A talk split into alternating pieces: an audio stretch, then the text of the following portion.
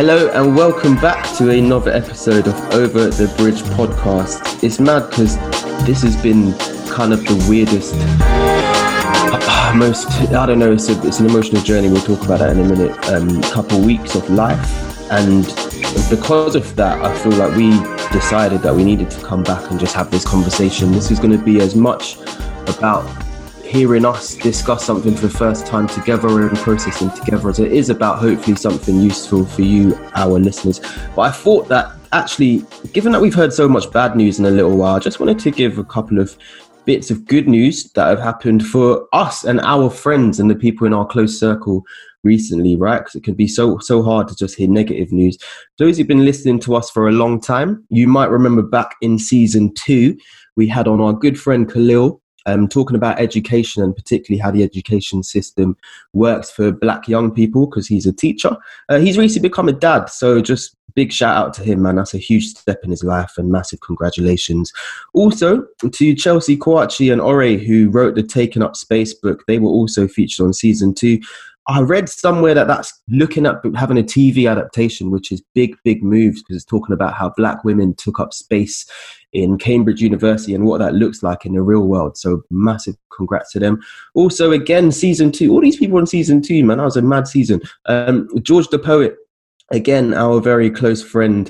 Uh, you might have seen him going viral once again for some mad clip that happened, but he's doing amazing things and every single day seems to be out there on the front lines fighting the media and fighting anyone who wants to listen, just kind of dropping education and dropping knowledge. So just want to shout out him and huge respect. Um, but without further ado, hello everyone. How are you all doing? Patrick, you there? Yeah, yeah, yeah, yeah. I'm here, man. Um, I'm just, yeah, I'm breathing out here.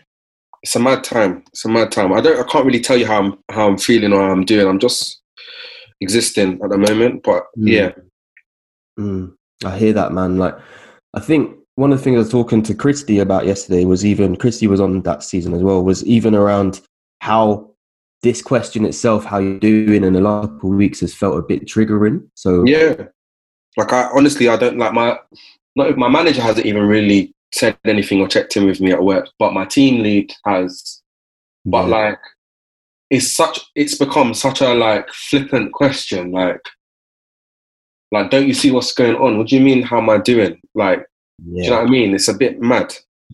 Um, and honestly, like, when people ask me how I'm doing, I don't even know what to say. I don't really know. I, I don't know. I can't process how I'm feeling at the moment. It's it's all sort of, everything is sort of happening at the same time. Everything is very overwhelming. Yeah, um, I really feel that. Um, Kweku, Tom, like, any reflections? Yeah, man. I mean, I kind of... kind of in the same boat as Patrick in the sense that it's just tiring. I'm just tired, man. I think from when when it became a lot more publicised, of course, it's, we all know that this is something that's been going on for forever, essentially. Police brutality, anti-black racism is something that we cover quite a bit in our in our podcast. But I think the last week or so has just taken much more of a toll for me.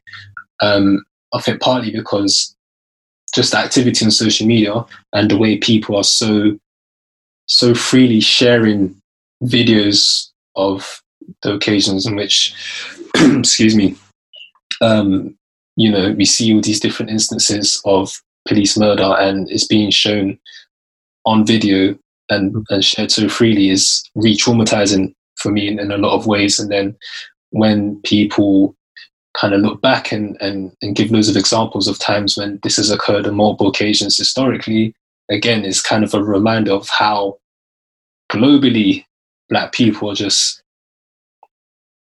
I don't even know the word, terrorized yeah, in, in so many different contexts.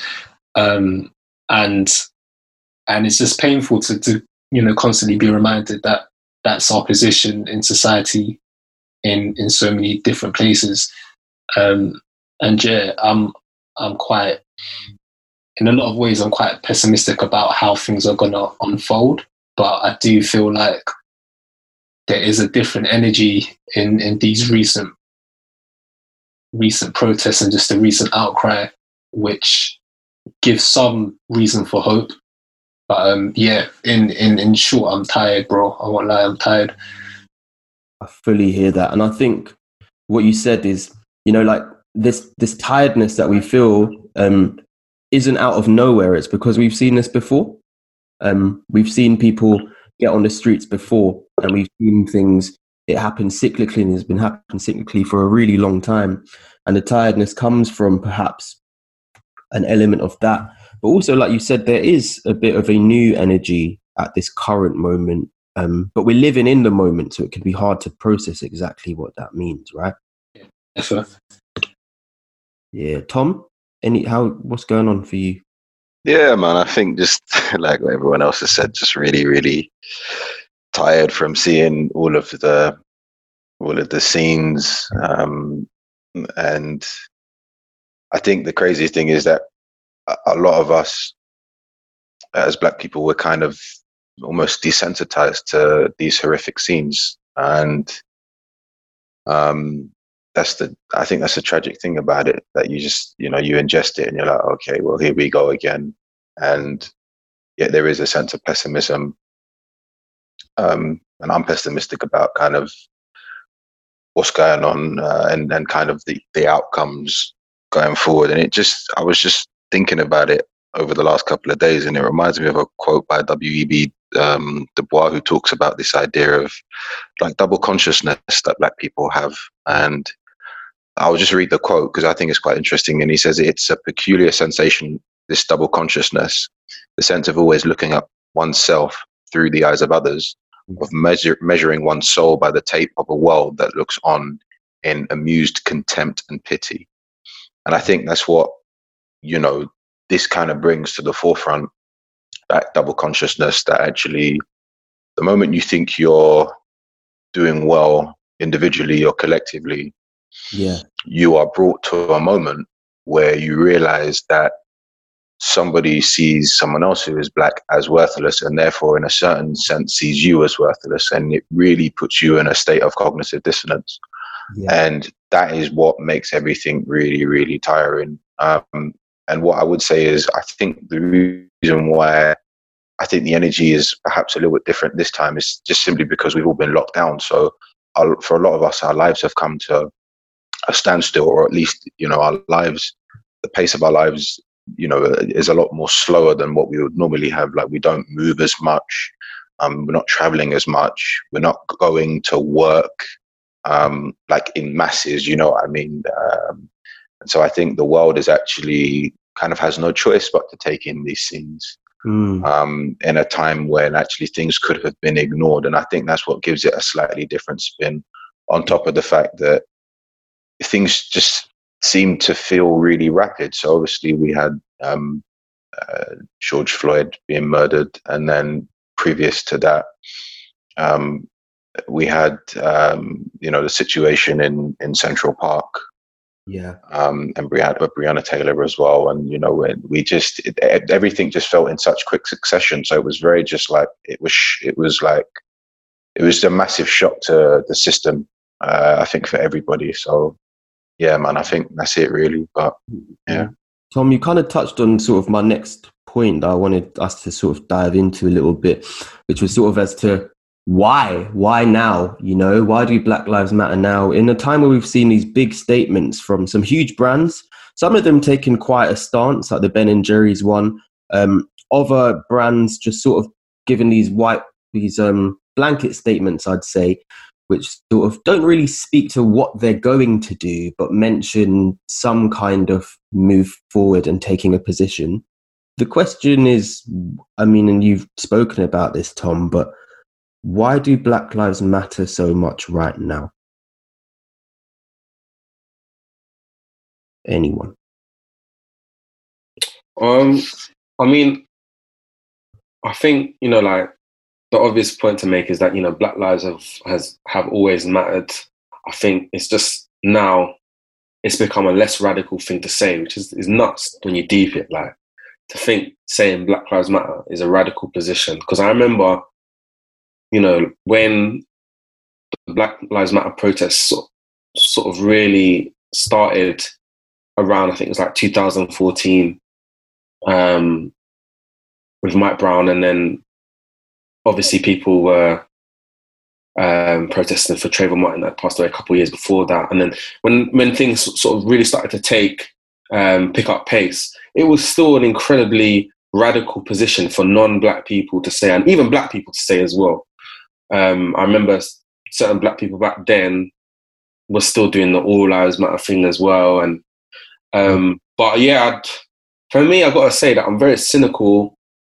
Like, obviously, I'm happy that progress has been made over the six years where now you have brands able to say Black Lives Matter with their chests. Mm. Um, and I'm seeing it, like, everywhere. And it feels very surreal. Like, this whole year has been a surreal one. twenty twenty has been the weirdest year. I mean, mm-hmm. Vibes Cartel just dropped a track that sounds like uh, Panic at the Disco. Bro, is that actually him? That's him. Wow. That's him. Anybody um, that hasn't listened to it yet, go listen to it now. It's called Not Okay.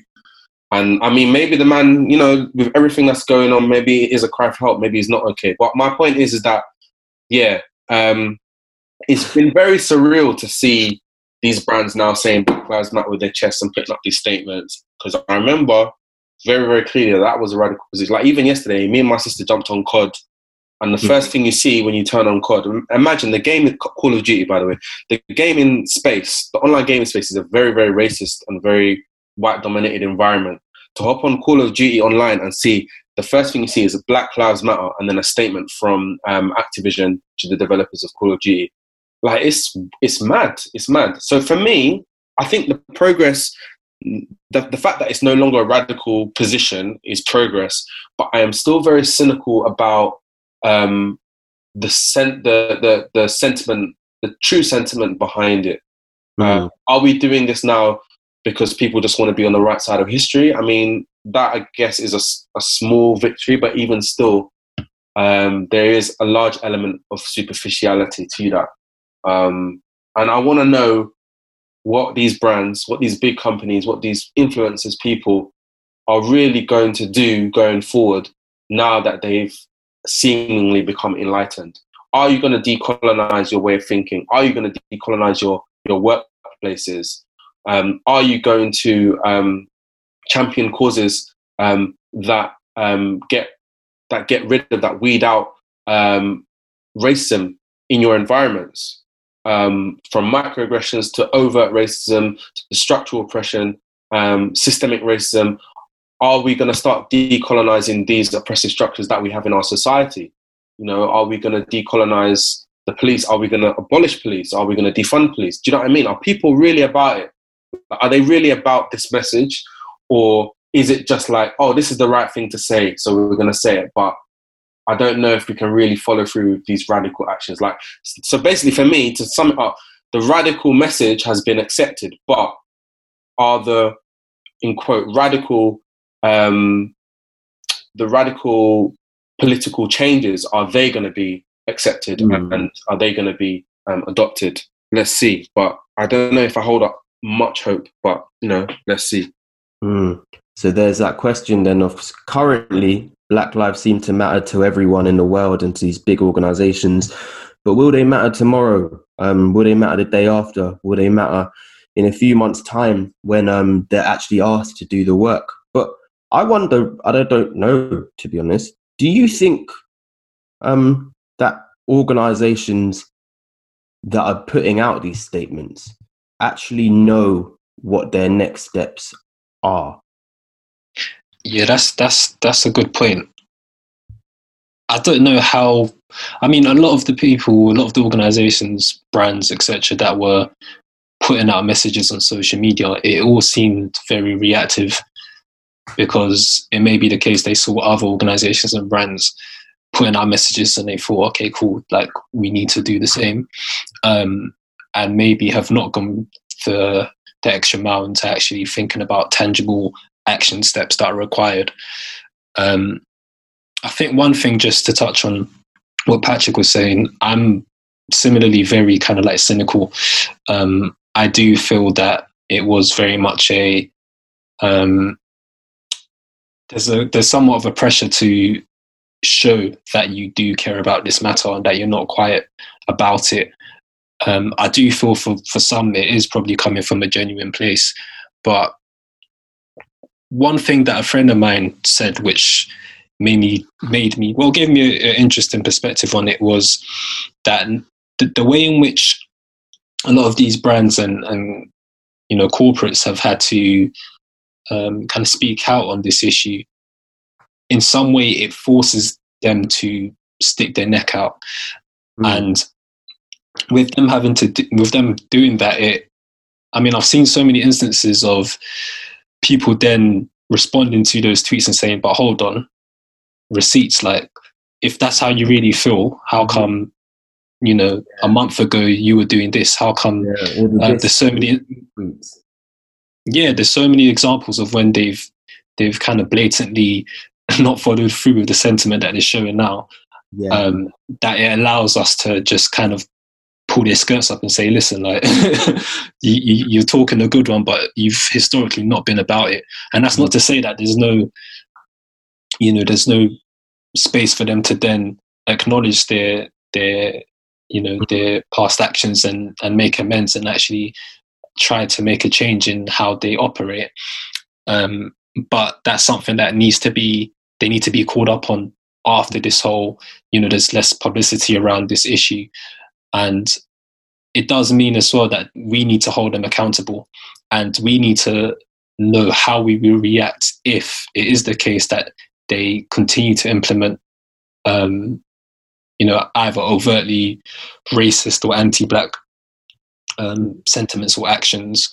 And also, you know, even when it comes to like things Patrick mentioned, microaggressions, the way in which the empl- um, black employees are treated, um, if they don't follow through with those, we need to kind of know how we're going to react. And the way that I feel was most appropriate is to not spend our money with these brands, not spend our money with these companies. And are we in a position where we can, I mean, there's some responsibility that rests with us to ensure that we do follow through with that and ensure that we hit them where it hurts, and that's with their, their bottom line. So yeah, it's it's good in a sense that they've stuck their neck out and we can now hold them accountable, and there's receipts online. Like, the internet doesn't forget. We can pull up tweets, we can, do you get me? So it's really about how we can ensure that we fully hold them accountable. Yeah, and it's interesting because this whole thing of being on the right side of history, right? Um, not just organizations and brands, but a lot of just general people were, that I've never seen before personally, were posting up black squares on Tuesday for Blackout Tuesday and writing these comments. And then the next day we're posting like iced coffees and sandwiches and, you know, me going for my walk. Not to say that you can't do both, but also it was very, I felt that a lot of those gestures were quite tokenistic. Um, I was speaking to a friend recently who said that whilst they had a lot of non-black um, friends very close to them who were doing that, and even in like close proximity were talking about, uh, you know, what, how much they care and whether or not they're going to go to protests and things like that, just didn't ask um, my friend whether they were okay, and that was all they kind of needed. What would you suggest are like the things that not big brands and organizations can do, but just the average everyday person who's now suddenly seeming to be interested in this movement?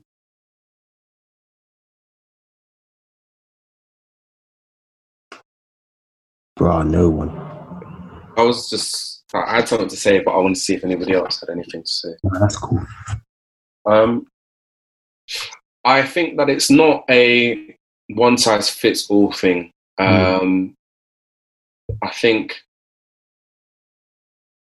I think you just got to start seeing us as as as human, like. And it sounds like a mad thing to say, but with anything, if you support someone or something, you do your you you do your work. You know, you you like. If someone used this analogy on Twitter the other day. With a football team, like if you support your football team, right, you will support them. You'll watch their matches. You'll find out about the players. You'll get into like you know the, the news behind it. You'll read up about them. You'll support them financially. You'll go and watch the matches in the stadium, or you'll buy a football kit. Like, when you support something, mm. you just it, it, it, it's, there's not a single one way to support something, but you do what you you need to do to um to to, to show. I, I don't even know if it's about showing, but uh, it's difficult to explain. But for no, me, no, no, like, I, I hear you, man. It's it's like, sorry, Patrick. I, I definitely. I haven't heard this analogy, but like the, the actions speaking louder than words, like just lip service words. Um, yeah, I mean, yeah, it's, yeah, I mean, it's a, it's, it's, it's a weird one to ask someone. Like, for me personally, it's weird for me to be hear people asking, you know, how can I support? I think you got to just like listen and observe and then, and then act. Do you know what I mean? There's enough people that are talking about ways that you can support, what you can do. You can support by um, signing petitions. You can support by physically showing up at protests. You can support by amplifying the voices that of people that um, that have already established platforms. Like, there's so many, there's so many options. There's so many things that you can do to help. That asking someone, "What can I do to support?" is a bit of a. It's, it just shows to me that you've not really bothered to do the work yourself mentally in your head. You know, and I think when it comes to like your friends on a day-to-day basis and stuff like that. Um, I think that might be a, a slightly harder one, because everybody is reacting in this period in different ways to what's going on. Um, and I think you've just got to be in the same way that, like, when someone has a bereavement, you will know, or you will you will broach the right way to to approach them. You will you'll you'll figure it out, or at least you'll be careful and you'll be tentative. Do you know what I mean? Yeah. You will, you'll be sensitive to what they're going through and try and suggest the best ways um, that you can help, or, you know, just alleviate some pain or something. Um, often, um, you know, you might get it wrong. Your tact might be incorrect in the first place, and you might elicit an upset or angry reaction. But that's just part and parcel of that situation. And I think that's the same here. Like, non-white people and um, non-black people that are listening, you know, if you reach out to your black friends, I'm not going to tell you the blueprint or give you a template on how to talk to them. You, if you're if you're really friends with that person, you will find a way to communicate with them, to show them that, you know, you are looking out for them, that you care about them, and you empathize with their pain. Like, th- that's why for me, the whole "how can I support" question is a weird one, because it's like there's no one size fit all. But you, the, the, the one thing that you should be doing is just doing the basic recognition of our humanity, and then go from there. Yeah, I fully hear that, man. And one of the things you spoke about in there was, if you can show up physically in protests, you know, not everyone's able, but if you can, then that's one thing you can do to be there. Um, let's talk about the protests whilst we're at that, you know, like this week in London, uh, where we're coming from, all of us, well, not Tom anymore, um, there was specifically like protests that took place in London. Uh, a lot of people, obviously, this is a stupid point, I don't want to even put the labor into this, try and say that this is an American problem and not a U K one, but people were showing up here in London because we too have issues. Patrick or Kweku, what what are your thoughts on sort of the way that the protests have gone down in London? Um, I haven't actually gone to any of the protests, so I'm going to have to uh, kind of give it to Patrick to to touch on that. But it's, I think one thing I'll say is with the you know, it's been a lot of backlash from the wider public about people gathering to, to protest, considering the, you know, the pandemic and um, the the risk that is involved of people gathering in large crowds. And it kind of goes to show the double standards that a lot of people have when it comes to to this particular issue, because, you know, we've had so many instances of people gathering in parks, in, in large audiences, going to Brighton Pier. Like, there's so many, so many instances of it, and we're talking about thousands of people every at any occasion where it's it's, it's hot in in the U K, and you don't see that kind of same level of outcry um, when those things are occurring. So that's that's one observation I've I've had around that. But again, it's it just goes to show how angry and how painful it is for us that we are we are willing to put ourselves, you know, at risk. In, in, in one sense, in order to release, in order to, to demonstrate that we are angry and things need to change. Um, but as far as how the protests have actually gone down, yeah, I'm, I was, I'm not too sure. So I'll let, I'll let um, Patrick touch on that. Um, so yeah, I'll just um, disc- disclaimer. I haven't been to the protests yet. Um, uh, basically, my mum is high risk, and if I was living on my own, I definitely think I would be down there. Um, but I'm just kind of wary of putting my mum at risk uh, while I'm I'm living back with back in my family home.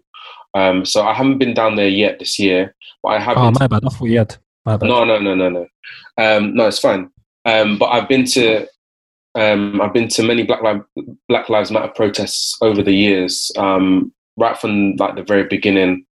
Um, and yeah, I think the fact that this is to, to just echo your point quickly, the fact that this is taking place in the middle of a global pandemic, uh, in a country where we have, I think, the highest death rate now in the world.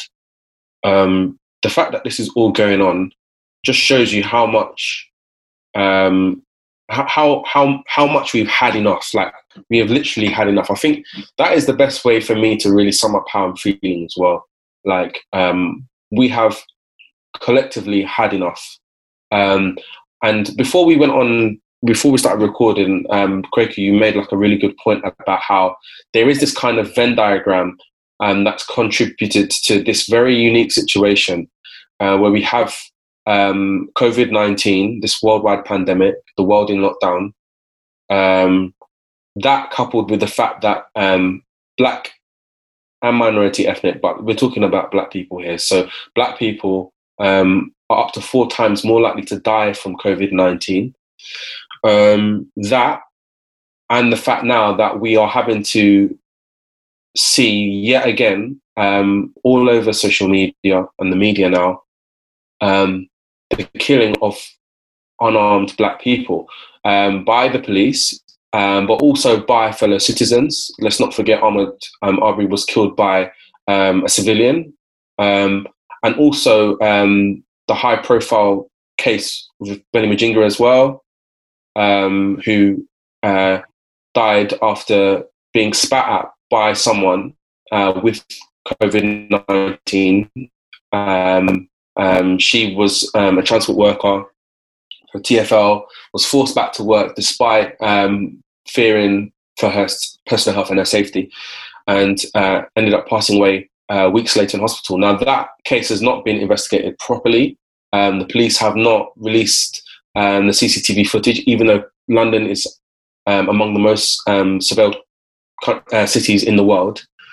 Um, so there is a lot of pain, and it feels like at every single juncture in this lockdown and in this in this pandemic, we are reminded of how very little black lives um, matter, at least from um, the the establishment's perspective. Um, so yeah, this this pain that we're feeling, like, it's it's not as it's not a joke thing that people are going out in the middle of a pandemic um, to to protest for their humanity, and it's it's nowhere near comparable to people that are going out to the beach mm. um, to sunbathe during a pandemic, or doing a conga line for V E Day. When okay, it's the seventy-fifth anniversary, but I've never seen that kind of energy for V E Day before. But it is what it is. Um, but yeah, this is not a joke thing. Like, I want everybody to be, that's listening to hear this. Like, we're not, we're, this this thing of going out to protest, we're not doing it lightly. We're not doing it because it's a bit of fun. Um, Gary Lineker today was tweeting about how, you know, both sides, the people that go to the beach and people that are protesting for Black Lives Matter, they both don't see the fault of the um, of themselves and calling out faults on the other side. It's not uh, fifty-fifty, we're as bad as each other, both sides debate. It's not that at all. People that are at the beach, or people that are breaking lockdown to go and do block parties or whatever, that's not that's not the same as what people are out in the streets protesting for our humanity. That's not the same thing. Um, yeah, I think, yeah. I think it takes it takes a lot of pain for you to decide to protest during a pandemic, right? Like, I My often in my day-to-day job, I'm flicking around from here to there to everywhere within the space of a day. And in this entire period of lockdown, uh, yesterday was the first time I went into central London not because I wanted to, but because I really felt I had to. Um, for me personally, I felt that I needed to just see.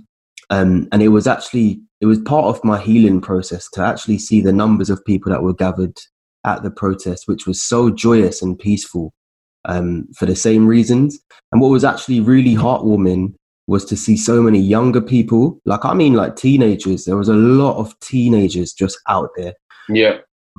One that's, of the th- that's where the vitality is. That's where the energy comes from. Um, mm. I remember, you see on Kendrick Lamar's To Pimp a Butterfly, in his last track when he has that interview with um, Tupac. Oh, about being thirty and that. Yeah, yeah. I yeah, was just thinking yeah. about that. And yeah. he was saying, you know, um, it's the young people that are going to lead the change, because once you get to thirty, it's like they take the the the energy out of you. Like you, you stop wanting to push weights and you stop wanting to fight back. Yeah. Um, and even though that's not the case across the board, um, the main thing is that, yeah, it's the youth that will always, always be like the sharp end, I think, of this. Like the, there is there is a wealth of experience with age. Mm. Um, and obviously uh, this is no... This is no disrespect to our elders, um, and even us, we're turning into uncles now. Do you know what I mean? Um, yeah. But we have to tell... It's true, we got... um, I don't want to admit it, man. But we have to temper the... the or balance the the experience and wisdom that the older generations have with the energy and vitality of the youth that are that are able to go out because they don't have to necessarily um, go to work and stuff like that. Do you know what I mean? They have, they have that um, an element, a, a, a slightly sort of bigger element of freedom. Um, yeah. But maybe that's an indictment on ourselves, you know, that we are we feel restricted because we need to go to work and we need to do this and that. Um, maybe that is part of our decolonization process um, as well. Um, but yeah, yeah. Well, I also I just want to say like.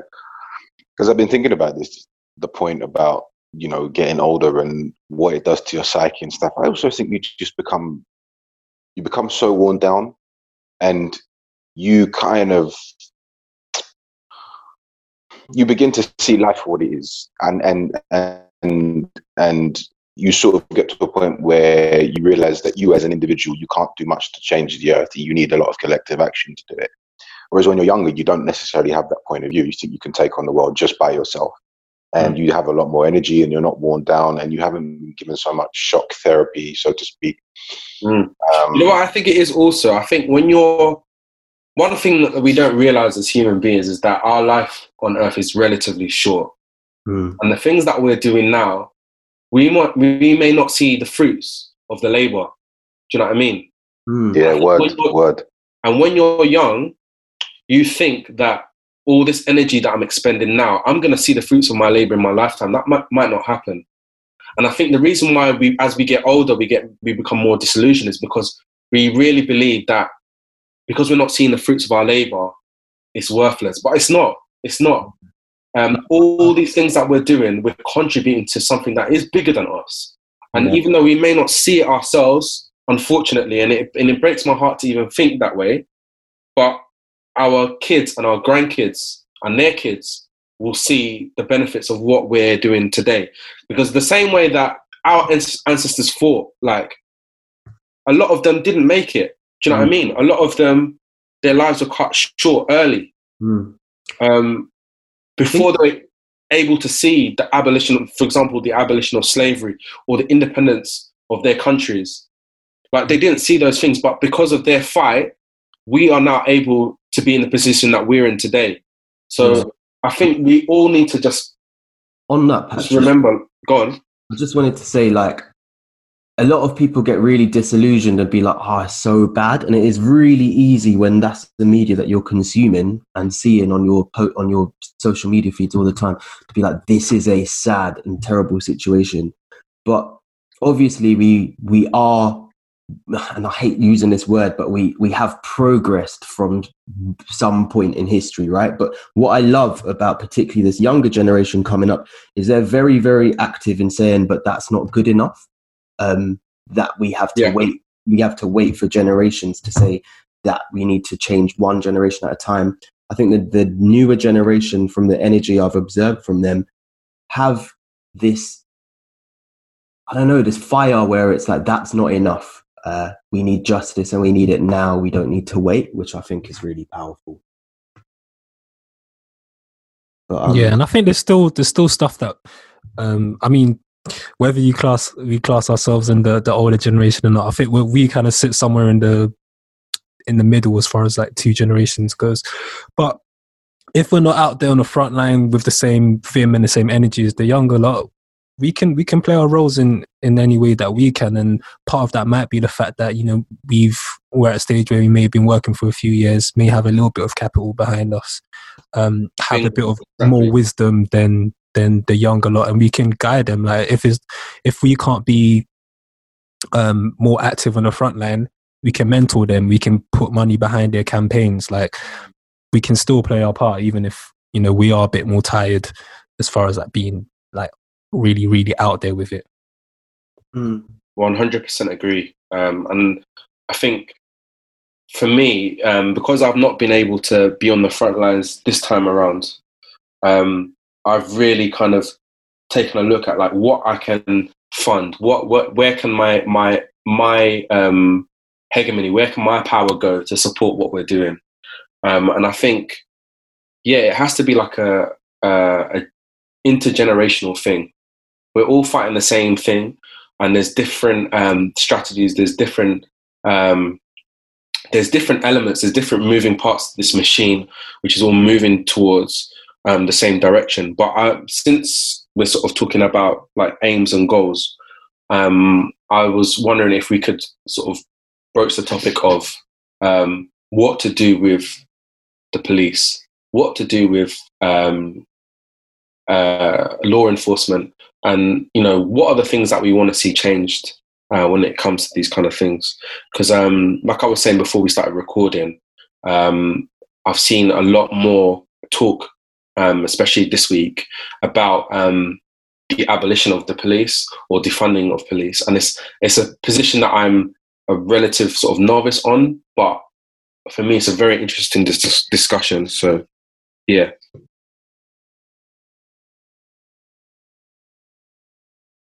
Yeah, I'm not too well-read on this topic either.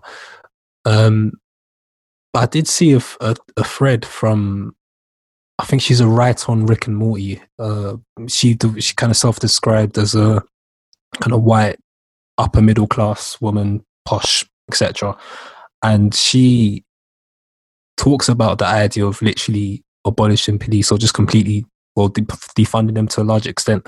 And it just, you know, it it, it made clear to me that as as radical as we might think we are in our views, there's some things that are so ingrained and so entrenched in the way we view the world that we never consider what it could be like without it.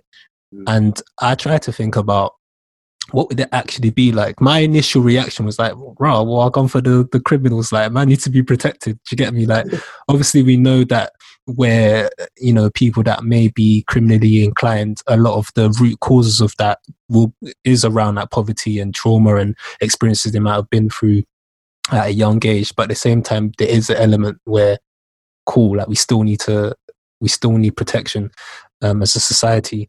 But then I think there are certain ways in which, you know, back in the day, the community itself would have regulated itself. There would have been um, instances where, you know, elders in the community can can protect the the younger generation and each other from Um, when there's cases of um, behaviour that is detrimental to the, the to the community. So it's it's hard to think about what it's like, um, what it would be like without police and the presence and the extent of the power that they do have. But I'm I'm like super open to that conversation, and I think we do have to think a little bit out, outside of the box. Um, Because, you know, as as as people are saying, it is when you're trying to change a system, sometimes it is just literally dismantling it, dismantle it completely, and then building from there. So yeah, I'm super, I'm super like interested in, in hearing more about that that thought, and I'm yeah going to try and do a little bit more research around that. Yeah, I think yeah. So go on, Bill. I think it opens a really interesting question as to, um, well, for one, why do we need to abolish the police? Like, obviously, there, like, there are reasons that people feel that way, right? Which is to do with how oppressive they are as an institution. But for two, how do we redesign society so that we could exist without police, right? Because to abolish the police but still exist in an oppressive society doesn't really make any sense, because there will always be um, inequity in the world. And I think to abolish the police, to abolish the police force without actually designing systems of justice doesn't really make sense for the world in which we live.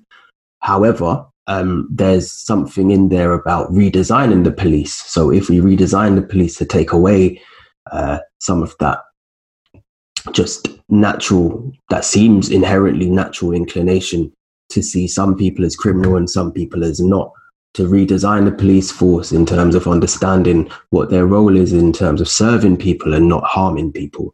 Mm. If these were there as fundamentals, where, whereas what I think is, so, like, apologies if I'm wrong, but what I see as the case across, you know, particularly the U S and the U K, is that certain, particularly certain types of people more than others are attracted to be policemen because they have almost a license to exercise an authority over others, which perhaps they've always wanted to exercise.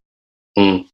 But uh, you raised two really good points there. Um, I think I, I one hundred percent agree that um, defunding or um, abolishing the police um, as an isolated um, course of action is is is problematic. It's not something that's sustainable because um, it's part of a wider system. The system of police, um, policing is part of a wider white supremacist, uh, capitalist, patriarchal system. Um, and basically, I was I was talking to my mum about this the other day because um, I think she she was telling me about how T D Jakes was, because she, she she listens to like a lot of sermons online now. Mm. Um, one of the the the new things out of lockdown. Um, but he was sort of extolling people to ch- make change by going to the voting booth um, and making change that way um, electorally. And I was saying to her that, you know, as respectfully as I could, um, that's not something that I'm on board with, because we are trying to fix a system um, that is actually functioning as it should. Um, yeah. So the issue is not that the system needs fixing. The issue is that the the system uh, needs overturning. Um, we, and this is back to what Kweku was saying earlier as well, it's very difficult for us to imagine a, um, a society that that um, that is different to ours now, because um, this has kind of been around for about four hundred fifty years. Like the, the economic system that we have today is built on a legacy of transatlantic slavery, right? Yeah. Um, if you look around the world, um, a lot of the um, world's stock exchanges um, are at the site of um, slave markets. Um, I believe that's the case in London, um, that's the case in Rio de Janeiro, and I think it's the case in New York. Um, so we this is this is the the system um, that we've built, or I say we. This is a system that has been built, and this is what it's built on. I don't think there's any way to reform a system like this because it is predicated on poison. Mm-hmm. Um, so that is some, like the ab- abolition of police for me is something that is tied up in a wider movement of decolonization and moving away from this white supremacist capitalist system that we have. Um, unfortunately, for, unfortunately for me, as, a, as I tend to be quite pessimistic, I feel like overturning that system, for that to happen, it's going to be a struggle of epic proportions. Like that, the people that hold power are not going to give it up so freely. So that's why, for me, going back to what I said at the beginning, I'm very cynical about what are people's next steps now that they've accepted the radical notion, in inverted commas, that Black Lives Matter. What are their radical, in inverted commas, next steps? Um, and sorry, just one more thing. The other thing that you mentioned, Bilal, um, about, you know, what is the role of police? I think the first thing that we need to get into our minds, because I'm seeing this a lot on social media, is that um, people um, have misunderstood the purpose of the police. I keep seeing people saying that the police are there to protect us. That is categor- categorically and demonstrably untrue. The police are not there to protect the everyday citizen. The police are there to protect the interests of the state, especially in our Western, um, Western white supremacist capitalist society. The police are there to protect the interests of the state and to maintain um, law and order, in inverted commas, um, uh, among the populace um, for the benefit of the ruling class. Um, so that is the first thing I think that people really need to understand, that the police aren't actually here to protect us. Mm. Um, and it, if, you, if you don't believe me, just look at the way that the police have responded to these protests going on all around the world. It's the, the consistencies are glaringly obvious. Um, the police are basically trying to, they're, they're, they're using police brutality against us for p- protesting against police brutality. They're using racism against us um, for protesting against their racism. So it's it's very clear and obvious that the police are not here to protect the everyday citizen. Protecting citizens is something that can sort of occur um, within their mandate, but it's like as soon as that contravenes the protection of the state, they're happy to to, to brutalize us. They've been doing it to black people, and now they've been doing it to everyone, because people of all colours and all races are now coming out and saying that, you know, this is wrong. And it's like, it's mad to me, because it's like, to the white people that are now shocked that the police will now brutalise them for trying to help us, this is what we've been saying all along. Like, eventually, this fascism that is just affecting black people, people of colour, uh, marginalised groups, is going to come for you as well, because once, as soon as you start opening up, um, so speaking up against the system, that fascist system will come for you as well. So yeah, that's what people, I think people really need to get this mentality that the police are here to protect us out of, that, that's a myth. Um, and that's, I think, where we need to start from.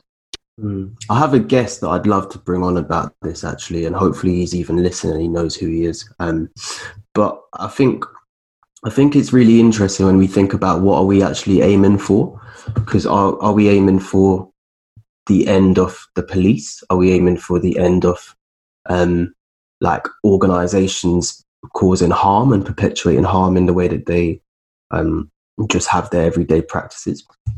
Uh, are we aiming for a whole reparations thing? Are we aiming for certain people to get their coins at the moment? And I think, I think it really, there's so many interesting questions there, and I guess everybody comes to, like, even when you are at protests, just by reading people's signs, right? You see that a lot of people are experiencing pain in a very different way. And also a lot of people are there for very different causes, all under one umbrella of, yes, we do believe that black people's lives matter, and fundamentally that's why I'm here. But in that, there are so many different individual aims and objectives, right?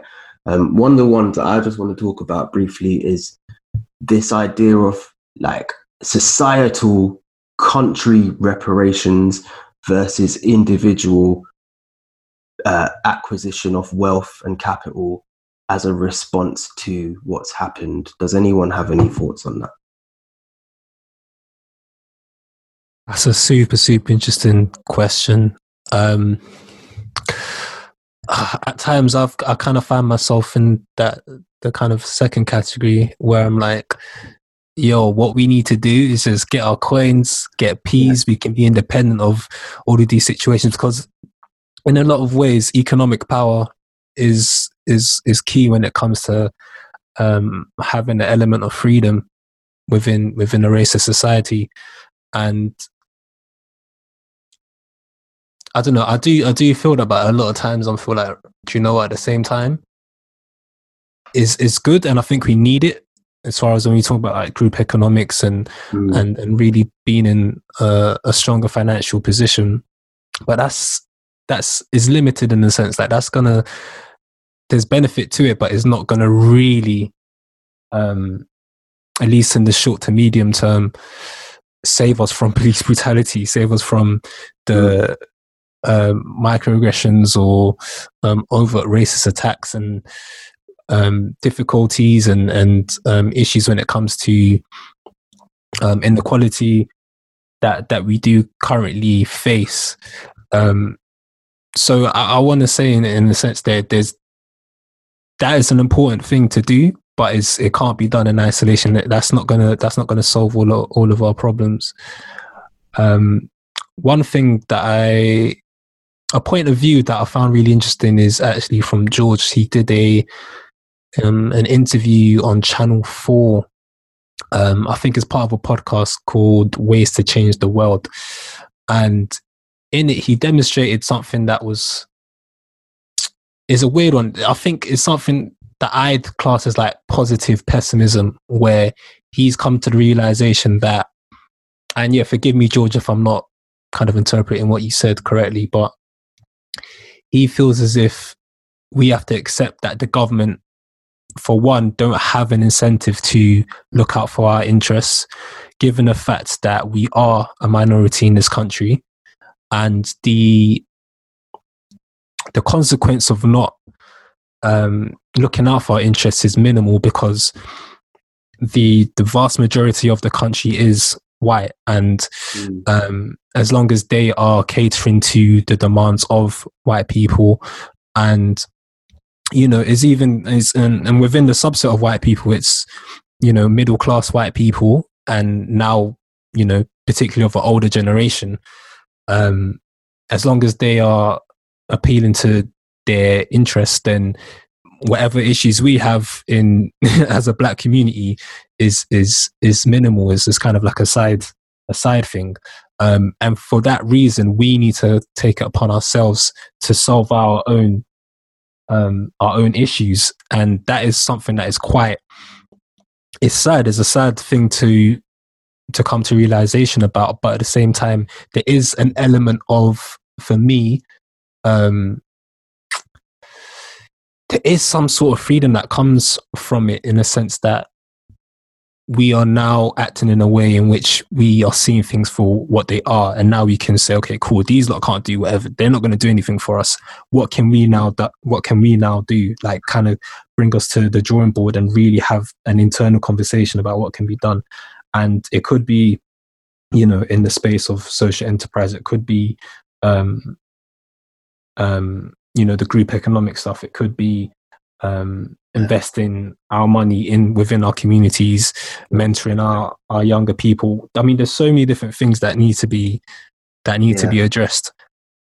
Like um, I, I'm, in, I'm, yeah. I'm personally at a weird position on all of this, right? Because my job is I'm an anti-oppression facilitator, right? That's literally what I get paid to do, is talk about this stuff and train people. Um, however, for the last three months, no one has wanted to pay me to do that because of this pandemic. But in the last, I'd say seventy-two hours, I've had twenty-three requests for work, um, which is like my normal figures in comparison to this, the way that my work normally comes in. Um, I'm very, very happy that there is suddenly a demand to have the conversations and potentially do the work for yourself around this stuff. But also, I'm in a weird place where I'm like, I've always... you know, this has been my life's work and money comes in as a result of that. However, I feel like to be profiting off of something which is actually pain and traumatic and grief for so many people around the world without reinvesting and redistributing that wealth in some way to help the wider community at large feels a little bit pointless, you know? Um, like I even had a guy, like one one friend of mine, one white guy, message me and go, look, man, I've realised that there's not there's not much I can really do to change this entire system, but I want to vote with my coins. Uh, which which organisations are doing the work for me to give my money to? And I thought that was a really interesting way of seeing the role of an ally, or seeing the role of someone who's just an outsider to feeling the pain. Um, I don't know. That's just sort of my reflections on all of this, man. Let me just chime in. I'm just, I, I, you have to forgive me for being kind of near radio silent. I've just been taking in what everybody's been saying, and obviously um, as tired as everyone else, even though I'm away from London now. I've moved to the continent. Um, but even still, even in this place of solace, it's still kind of, just seeing what's going on back home is quite true, and and of course in the U S and just more globally, it's just traumatic to see. Um, in terms of I guess going forwards, I, I, I think you've all touched on these, this this point, but for there to be any progress made with regards to Black people actually being treated as humans and not merely three-fifths of a human, um, that essentially needs, and particularly if I look at the, the, the, the numbers, population numbers in the United States, so they're about, you know, ten percent of the population are about Black, there and thereabouts, you know, plus or minus. For progress mm-hmm. to actually be made in that regard, you need buy-in from white people um, for there to actually be made. And I'm talking like institutional change in terms of corporates, in terms of government, in terms of, you know, policing, all that kind of stuff. Um, I'm cynical that even happens in the first place. Um, I'm not saying there won't be some kind of buy-in, but I don't think the buy-in reaches any tipping point in terms of numbers anytime soon. Just look at who's in the White House, just look at who's at number ten, um, and that tells you everything you need to know. Um, in a way, you almost have to, you know, as Black people, we have to vote with our feet and vote with our coins. And I don't mean, I don't mean vote as in like go to the voting booth, because as Patrick said earlier, I mean, it's, it's, it's a futile exercise. Um, regardless of whether you're left or right, they all kind of say the, The, the, the, they have the same message uh, to say. Uh, by and large, it just has a different spin on it. Um, uh, you know, the only politician I've, I've come, like, white politician I've come and seen that has said Black Lives Matter is Jeremy Corbyn, but even he's never been, you know, he's never been widely accepted because he has such, quote, radical, unquote, views. Um, there is that kind of sense where you realize you must have to do this by yourself and collectively as a community. Um, and that's obviously difficult because of uh, what you, I think somebody said that, you know, that the process, protest, everybody was coming together under one umbrella for different reasons. And I hope this is a wake up call that we actually just have to help each other as a, as a, as a community. And I don't mean, oh, just help each other out. I actually mean genuinely, um, you know, people think about putting money together. If you're, you're capable, you know, if your pockets are capable, you can put somebody together. If you're capable of mentoring people, you have to do that. No one's going to help our community. No one has helped our community before, and I'm talking in big sizes. Of course, there have been, you know, there have been people who who who empathise with with with with Black people and the and and the oppression that they've been through. But no one, um, you know, since the brutalisation of Black bodies began, in big sizes, has ever supported Black people, mm-hmm. and that is unlikely to change. Let's be honest. People are now just waking up, saying, "Oh my God!" And I think. Also, the situation with the, let's just call her Karen in Central Park, you know, talking about the guy, calling the police on the guy who was bird watching. That was a wake up call, I think, for a lot of people. And it was funny, Piers Morgan, who I don't really have a lot of time for half the time, but he was like, he did an interview and said, "Oh my God, I've kind of woken up and seen what this white privilege is about." It's like, well, we've been trying to tell you for years, but you just suddenly feel accused. And it's like, you know, and oh my God, you're saying I have white privilege. It's like, well, and he finally got it and he understood. I mean, when we all saw it, we all knew what the woman was trying to do. And, and the fact is the world couldn't deny it. We have to put ourselves um, first as a people. Um, you know, we have to, you know, especially, and, and I, I can really speak for black black Brits here. And, you, you know, we see that before, but we can't have this whole bullshit African versus Caribbean thing. All jokes, I mean, there's the jovial aspect to it in a serious way. Because they see us, by and large, all, all, all the same way. Um, yeah. They don't see the nuance. They don't see the nuance of our, someone originally is from Ghana, Nigeria, Jamaica, Trinidad, et cetera, et cetera. They don't see, they don't see none of that. Um, they just see us as a black face. We all had the same or similar shared experiences, you know, being chased around by security guards at shops. Um, if you're not dressed up, even if you are dressed up, fuck it. It's, sorry, pardon my language, but sorry, sorry, guys, but like, you're still getting pursued the same way. Someone's still asking you, can you serve the tea and coffee in corporate functions? Yeah. Um, you know what I mean? It's like, I've spoken to a bunch of people who work in, in more corporate settings, and, you know, different companies have said different things. And, you know, the interesting thing is that you've often seen genuine responses from people who are close to the top that are black, yeah. because they can and they have the authority to do so. But a lot of people, you have to remember, in the corporate space, a lot of people who are black are not senior. Um, and so there's that kind of process as well. So Patrick, you made a good point earlier that we might not see, I don't want to call it a promised land because I don't, I don't even, that's, that's too optimistic for me right now, but we won't even see some kind of betterness and our generation. But we have to think about this as a multi-generational problem. And we have to take counsel from the older generation as well as scorn them for the, the, the kind of differences that they have. Because our racism, by and large, apart from, I mean, not by and large, that's the wrong way to put it, but there's, aside from the element of black brutality, there's also the covert racism that goes on as well.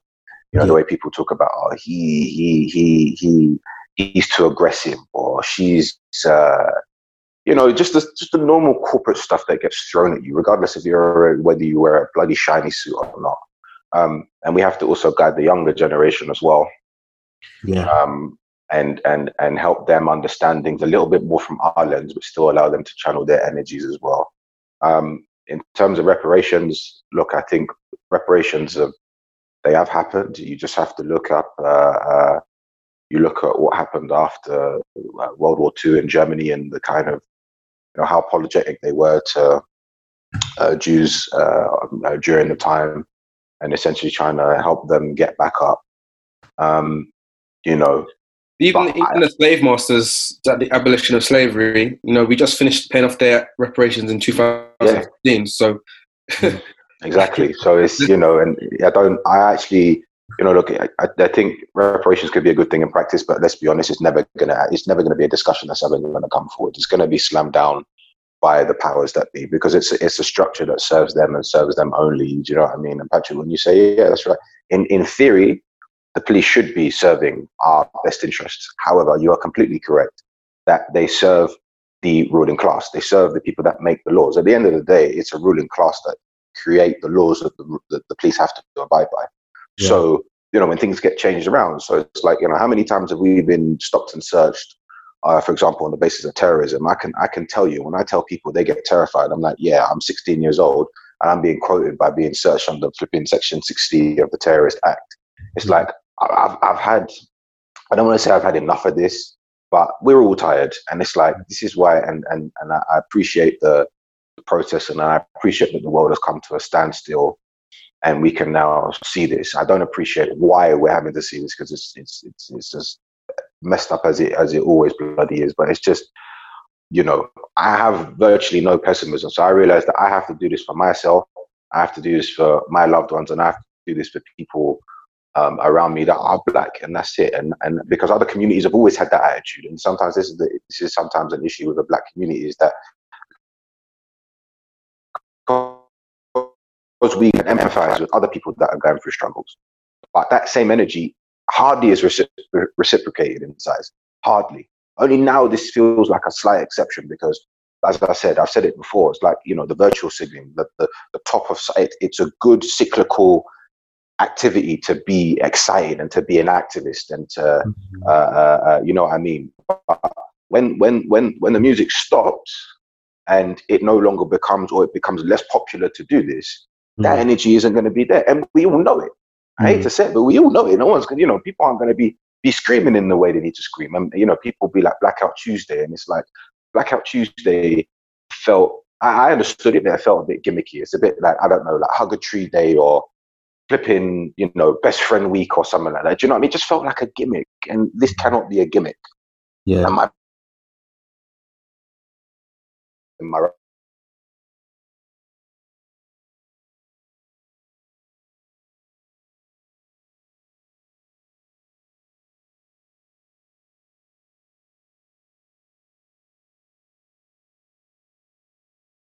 Community that we need to gather up and bunch together and stuff like that, and not in a corny sense either, in a genuine sense, in terms of helping people's businesses and other and other things like that. Because one of the other things that gets to me is, like, you know, for people that have businesses, please stop, and and for customers who want to support, please stop asking for mates rates. Please stop doing it. Don't do that, man.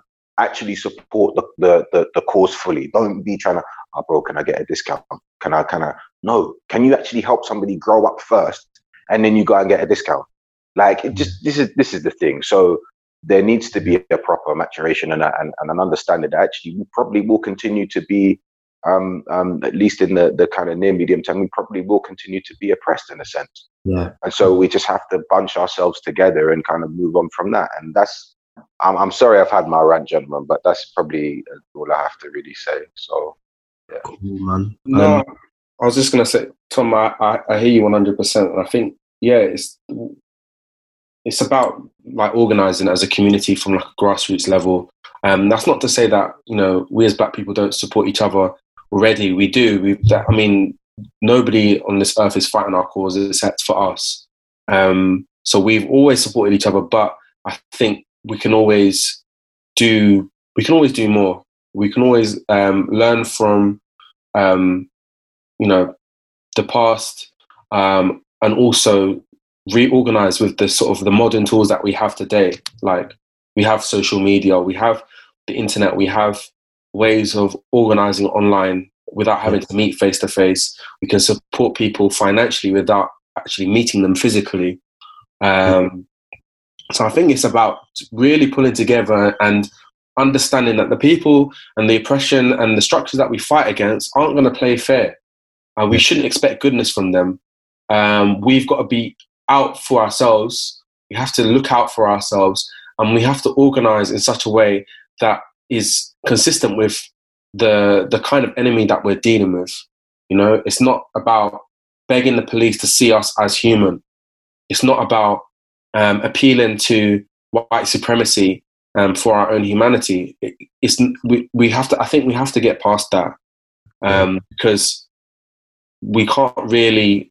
You can't appeal um, to your oppressor's conscience. I think it was Stokely Carmichael that said that um, because there is no conscience. The United States has no conscience. I think that's what the quote was.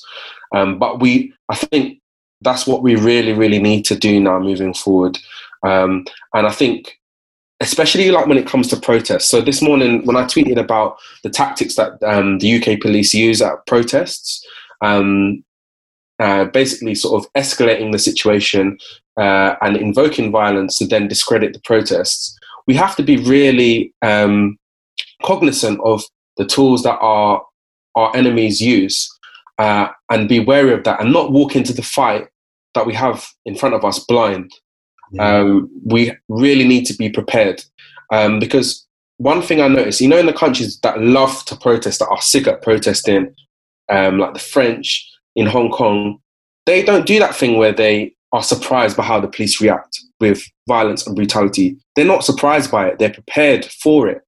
Um, and I think we can always learn from other fights um, and we can always, you know, um, adapt adapt it to our, our own situation. And I think for us, that's one of the things that I think a lot of people um, need to get their heads around, that, you know, there's no point appealing to the police for kindness and goodness. There's no point shaking their hands. Honestly, this is how I feel. I don't know if, if you guys want to disagree, but this is how I feel. There's no point in shaking hands with your oppressor, your enemy, because they will do pally-pally with you at the beginning of the protest where there's minimal police presence, moderate police presence, then come the end, their colleagues will be now gearing up in riot gear, um, kettling you in, swinging their batons at you and charging at you with horses. So what was the point in shaking hands with all those other police before? So anyway, that was just my my little... I'm, I'm, I'm with you on that. So like, I was talking to someone about this yesterday. So it's like, th- what you've just said in terms of like the police being pally-pally and then all of a sudden just completely doing a one eighty, right? It's almost comparable to like, you know, like you'll be you'll be out with colleagues, yeah, and they'll just be doing like racial slurs, not to you, but about other people or other races, or you know, slurs towards like L G B T Q, like the community there, and you're thinking to yourself, and you, you're just thinking to yourself, okay, cool, like hold on, like they haven't said anything about me as a black person, but actually they've said everything else. So what happens when I'm not here? You can probably imagine all the kind of stuff that they end up saying.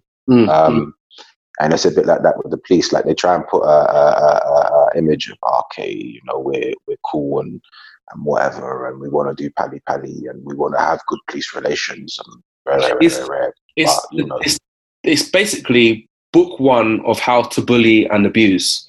Um, you essentially put on a front for everybody else apart from your your um, victim.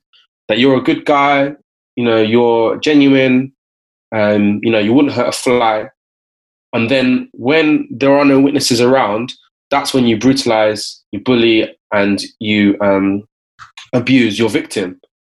Um, but then as soon as everybody sort of comes back around, you're doing that thing of, oh, you know, I wouldn't hurt a fly. And that is, like, we, that's what kids do from, from day one. Like, that's that's basic bullying. Like, we know that. That's bullying one oh one.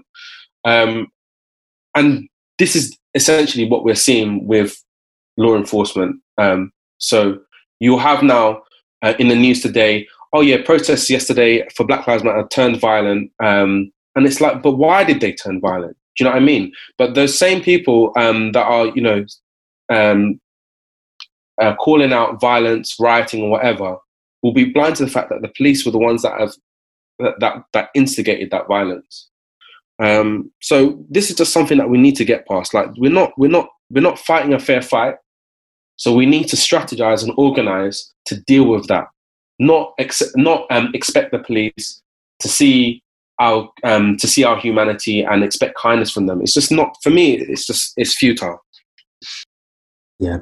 Um, yeah, I'm with that, man. I'm with that. So I was just going to say, it reminds me, sorry, but it just reminds me, um, there's a quote by Huey P. Newton about trying to organize and mobilize and stuff like that. And actually, if you listen to, what's the song that Rick Ross did with um, Cee Lo Green, Tears of Joy, which to me is like a modern day um, Negro spirituals. You listen to that, the intro that kind of talks about, there's a there's a quote there, and you know, and it's a pertinent song for this time. But yeah, I was just thinking about that quote, that that's how you, um, yeah, because they, you're right, you know, life, like people, someone said to me, life is unfair, you got to deal with it, but also you have to understand that sometimes you are actually playing on very much an, an uneven playing field.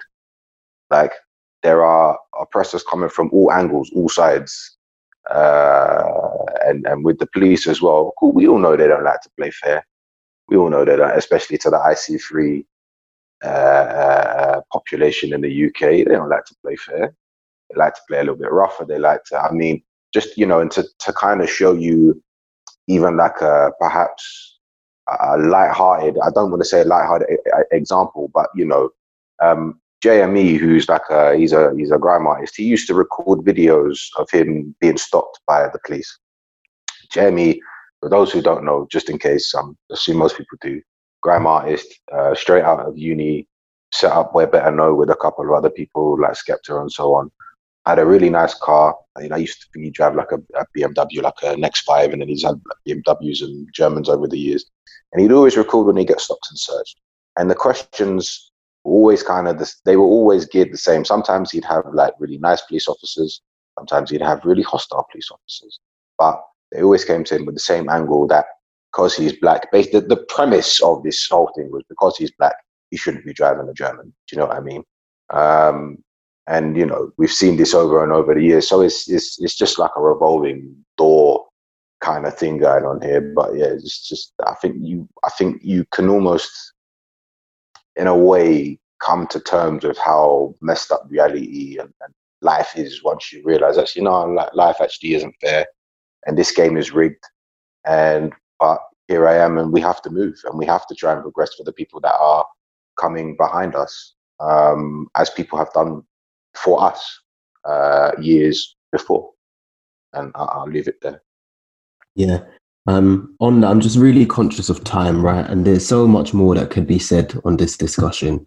And I really feel like in this episode, we've sort of touched on about seven different episodes, you know, and each of them could, within their own right, have hours of conversation. Um, but I just thought, if you guys are all right, that we could wrap up here, if that's cool. Yeah, yeah. Yeah? Yep. Um, Wicked. There's a couple of things that just really come to mind for me, man. One of them is on this idea of how do we go around changing things. Um, Audre Lorde said, you, the master's tools won't dismantle the master's house, right? Like, we can't use the same tools that our oppressor gives us to then redesign the system. That just doesn't work. We have to think right. radically. And thinking just about justice is, so, uh, um, sadly in this world, a radical way of thinking. Um, Malcolm X said that, you know, if we're not careful, the media will hate us. Will have us hating the people who are being oppressed and loving the people doing the oppressing. We've saw, seen examples of that time and time again. And let's just always question the images that we see when they use one example of something gone violent in a protest or Notting Hill Carnival or wherever black people are gathered and say that that's what the entire thing was. Um, let's just question why those images are being circulated and sent. Um, I also think that, you know, we've talked a lot about organising and what we can do with our money and how we can support and blah, blah, blah. I just want to like highlight people who've been on our own episodes over the years, man. Um, the last episode of season three, Elijah Lawal talked about his recently out book, The Clapback. It's a guide to like just things you can say back to white people. It's really funny as well, and he's quite a funny guy. So anyone who's listening, go buy that, man. Put your coins there. Other thing to say is, um, who else do we have on? Oh, yeah, when we talked in episode seven of season three, Black to Business with Kalia Ismail, talking about Jeremy as the first discount card for Black British business. If you think about where to put your coins, put it there, get the discount card. That would be sick too. We also had on, um, oh man, where's it gone? When, I can't remember what episode it was, but when Ife, Ife came on and she talked about theatre, but actually on the other side of things, Ife runs, she's a co-founder of Chukus, which is a Nigerian tapas, which sounds sick, man. I've never it's even... delicious. Honestly, I've been, it's bloody delicious. Yeah. I mean, these are just places you can begin to put your coins. Have a look back at our old episodes and just support some of the people that we've been supporting. There are so many examples of positive things being done in the community. And at the at this current moment in time, as everyone's talked about on this episode, we're hoping this isn't just a moment in time. We're tired because we've seen it as being one before, but we're hopeful about the way forward. This is a moment where we've started having conversations with people that weren't interested in them before. Let's hope that this isn't just a moment that it continues, man. That's all I have to really say on the issue. Um, I want to thank you all for listening, wherever you are in the world. Stay safe if you're protesting. Look up some guidance, man. There's a lot of free counselling out there for anyone that needs counselling. Black Mind Matters dot com is giving out free counselling as well for any black people experiencing some trauma at the moment. Um, there's a number of lawyers, uh, if you want to just ask me, I know a few who are giving out free law advice for anyone who needs it at the moment too. Stay safe, man. The world's mad right now, but hopefully this has been something that's at least been a conversation for you to listen into. Um, if you want to, email us at O T B podcast dot co dot U K oh, O T B podcast U K at gmail dot com. Wow, I don't even know our own email address. Um, get us on the socials, man. We're at O T B podcast U K. Let us know how you're doing. We, we love you all. Um, over and out.